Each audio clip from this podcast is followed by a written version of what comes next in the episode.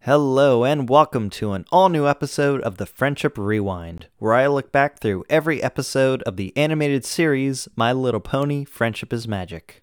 I am your host, Alex Inman, and today we finish off the first 10 episodes of the show with an episode that is just plain fun. You know, previous episodes of the show so far have had big character building moments or really important lessons for kids to learn.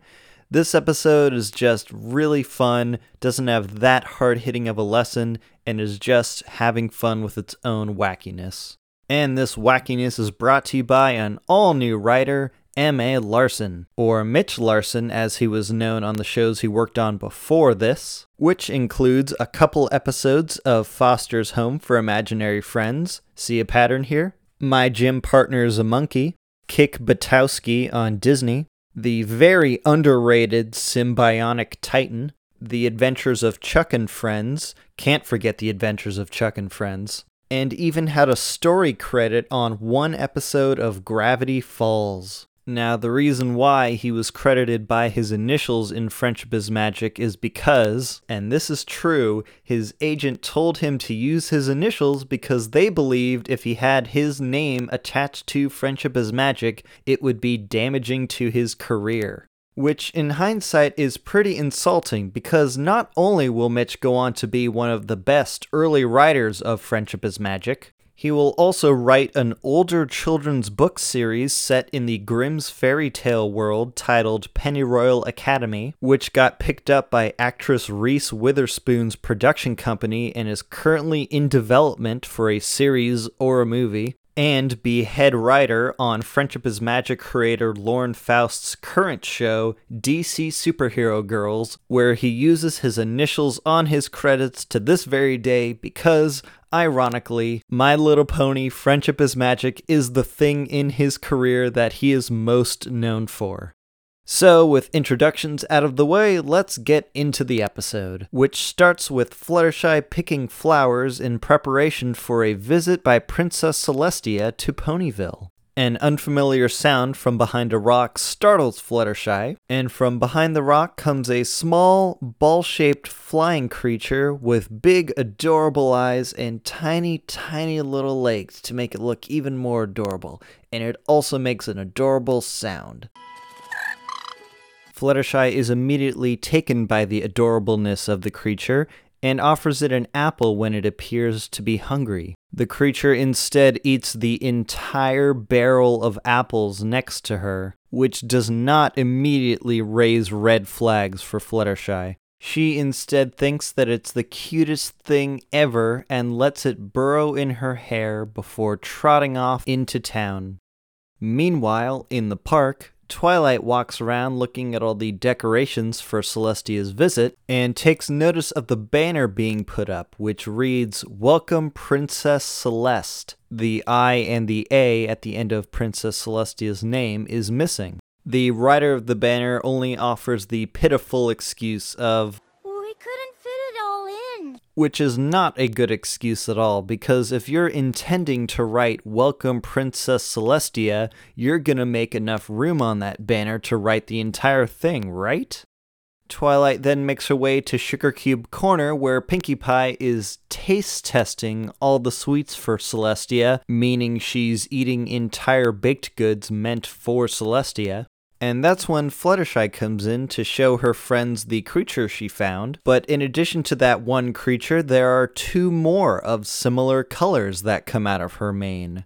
And while Fluttershy isn't sure where these additional two creatures came from while being in her mane, and Twilight being taken by the cuteness, Pinkie Pie reacts to the creatures in a very Pinkie Pie way. A Parasprite? Are you kidding? Ugh, now I gotta go find a trombone. with the sudden knowledge that Pinkie Pie has of the creature and the immediate action she takes, you can kind of see where this is going by the end. Twilight then takes one of the new creatures that Fluttershy offers, and then moves on to Rarity's shop slash house, where Rainbow Dash is helping her model a very regal outfit that Rainbow Dash is not happy to wear at all. The two soon take notice of Twilight's new companion, and what do you know? That one companion has multiplied two more into three. Rarity and Rainbow Dash each take one, and while they're fawning over the cute little things, Pinkie Pie comes in looking for an accordion and is disgusted that her friends won't listen to her. Night falls, and Twilight is stressing about the preparations for the party, of course, but she does get to bed and wakes up to find that the creatures have multiplied like crazy. Where did they come from? I don't know. The little guy got hungry in the so I gave him a snack, but I have no idea where these others came from. We then get two more scenes with Rainbow Dash waking up to a bunch of Parasprites and Rarity finding out that they make great shop assistants. However, she is the one who witnesses how the Parasprites reproduce, which is spitting out a gross, sticky looking substance that somehow forms into a Parasprite, and so she is immediately disgusted and wants them all to die. Twilight, Rarity, and Rainbow Dash then meet up at Fluttershy's house, hoping that she can solve this problem, only to find that her house is completely overrun with parasprites. And at this point, if you're getting flashes to original series Star Trek, that's actually intentional because Lauren Faust, the creator, is a big Star Trek nerd, and during the development of this episode, the parallels between the Parasprites and the Tribbles could not be ignored, and they just went with it. While observing the seemingly uncontrollable masses of little creatures, Twilight has this really funny vision that Celestia will show up and then she will be taken away into the sky by a cloud of parasprites, and it's really funny. But the six friends resolve to get rid of all the parasprites, and with Applejack's help, they seemingly round up every parasprite that there is into a ball and then roll it out into the Everfree Forest. Unfortunately, Fluttershy, bless her heart, kept one parasprite in her house, and so by the time they get back, the infestation has gone all the way back up again. So, for their next plan, Rainbow Dash uses her weather skills to create a tornado and scoop up all of the parasprites, and it does work. But then Pinkie Pie comes by with some cymbals because she has been continuously gathering up instruments throughout this episode, and they get caught up in the tornado, which trips up Rainbow Dash and causes the tornado to get out of control and dump all of the parasprites out into Ponyville proper. So now the parasprites are in the town and eating all the food that's in sight. And then Twilight has the idea to cast a spell to make them stop eating all the food. However, magic is operating in a literal sense, so while the parasprites no longer eat food, they now eat everything but food. So that is benches, signs, light poles, even entire carts, except the food in them. They also get into Rarity's shop and eat up all of her dresses to her grave shock. And they even go out and eat the entire big barn on the Apple family farm. Twilight quickly brings a parasprite to Zecora's hut to see if she can do anything at all, but Zecora cannot. Oh, monster of so little size. Is that a parasprite before my eyes? Tales of crops and harvests consumed. If these creatures are in Ponyville, you're doomed. And so, with the situation now completely chaotic and out of control, Twilight hits her breaking point. Okay, here's the plan. Rainbow Dash, you distract them.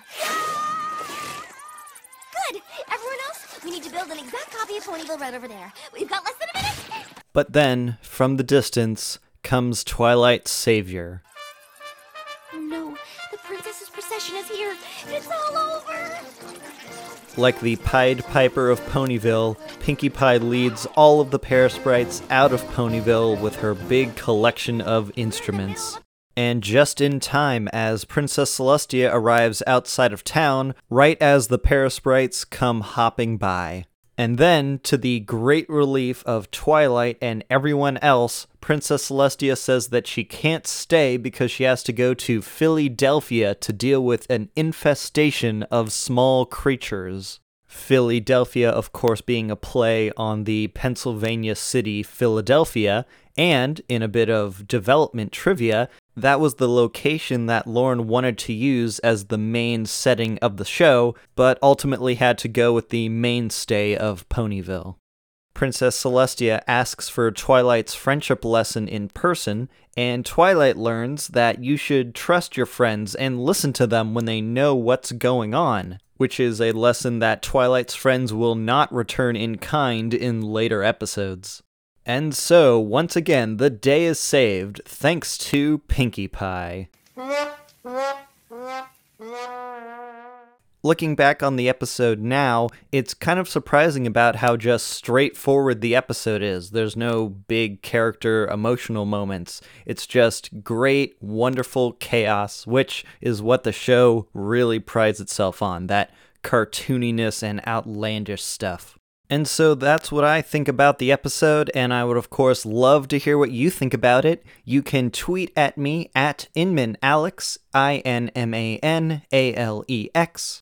Please keep leaving reviews and ratings and comments on whatever platform you're listening to the Friendship Rewind on. And you can listen to the Friendship Rewind on YouTube, Apple, Spotify, Anchor, pretty much everywhere that you can listen to podcasts. There will not be full episodes for the next two weeks due to winter holidays and the new year, but I do have a little something I'm getting together to put up during those two weeks to bridge that gap. So, happy Hanukkah, happy Kwanzaa, happy Christmas, happy Festivus, Hearth's Warming, everything. Thank you everyone so much for listening, and I will be back with more of the Friendship Rewind.